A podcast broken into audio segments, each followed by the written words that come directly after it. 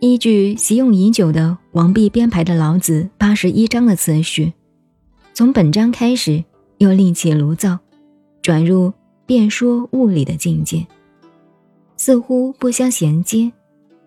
其实于十三章所讲的不可为物情所累而困扰于世俗的宠辱，因此而升起得失之心，而且进一步了解荣辱的发生都是由于有我身之类而来的。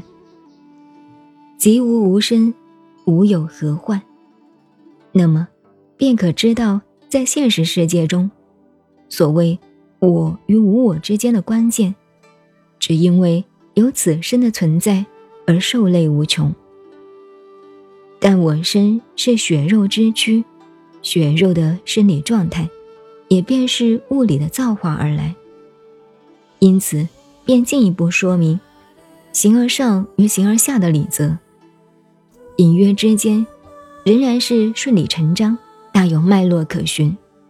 这也便是道家学说始终从生理物理入手，而达到形而上的特殊之处，大应于后世的儒家与佛家的理趣所在。本章首先提出有一个看而不见，听而不闻，又触摸不到的混元一体的东西。要说它是物吗？它又不同于物质世界的物体那种可以看得见、听得到、摸得着。要说它不是物吗？宇宙万有的存在都由它造化而来，因此在理念上名之曰道，在实用上便叫它做混元一体。但在本无名相可说上，它究竟是什么东西呢？老子为之列了三部分的命名：视之不见的，还有非见所及的存在，特别命名它为夷。夷是平坦无阻的表示。听之不闻，还有非听闻所及的作用，特别命名它为希。希不是无声，只是非人类耳目所及的大音而已。感觉触摸不到的，还有非感官所知的东西，特别命名它为微。微小的微，当然不是绝对没有。后来由印度传入的佛教，说到物理的深奥之处，也便借用老子的观念，翻译命名为极微，便有互通此理的内涵。总之，是听与触觉这三种基本作用原是一体的三角形，它与物理世界的声光触受是有密切的相互关联性，也可以说它是一体的三种作用，不可探寻它的个别界限，因此笼统说明它是混而为一的。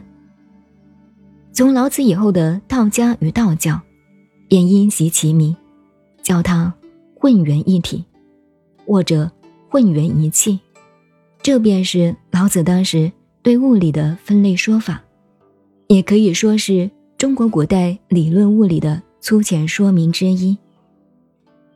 再进一步说明，他说这个声光触觉混而为一的东西，它的本身并没有上下左右等方位的差别，也没有明暗的界别，也可以说上下明暗混而为一而不可或分的，所以它具有超越时空的性质。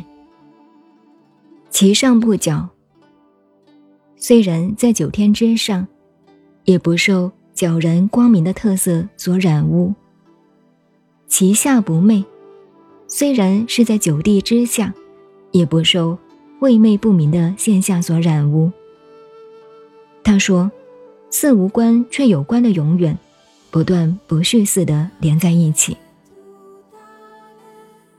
神神不可名，你要说它是一个具体物质的东西，它又不是物质。复归于无物，总之没有固定的形状。无状之状，也不能用任何一样东西来比拟它的现象。无物之象，只好给它取了一个浑号，叫做惚恍。关于惚恍，老子在后文又自有解说，在此不必先加说明。它是无来无去，不去不来，超越古今代谢的时空作用，来也无所从来，你要迎接它也摸不着边，去也无法追随，你要跟踪它早已无影无踪，悄然如是。迎之不见其首，随之不见其后。它本来无始无终的，但在人文的观察上，勉强分别它有始有终、有去有来、有古有今的界别。因此，以无始之始，姑且命名它为上古。无始不可得，上古不能留，只需要切实把握现在的今天，便可体认风月无今古，情怀自深浅的真谛。执古之道，以御今之有，但切勿忘记了它是无古今、无终始的本相，这样便可把握到道的纲要了。能知古始，是谓道纪。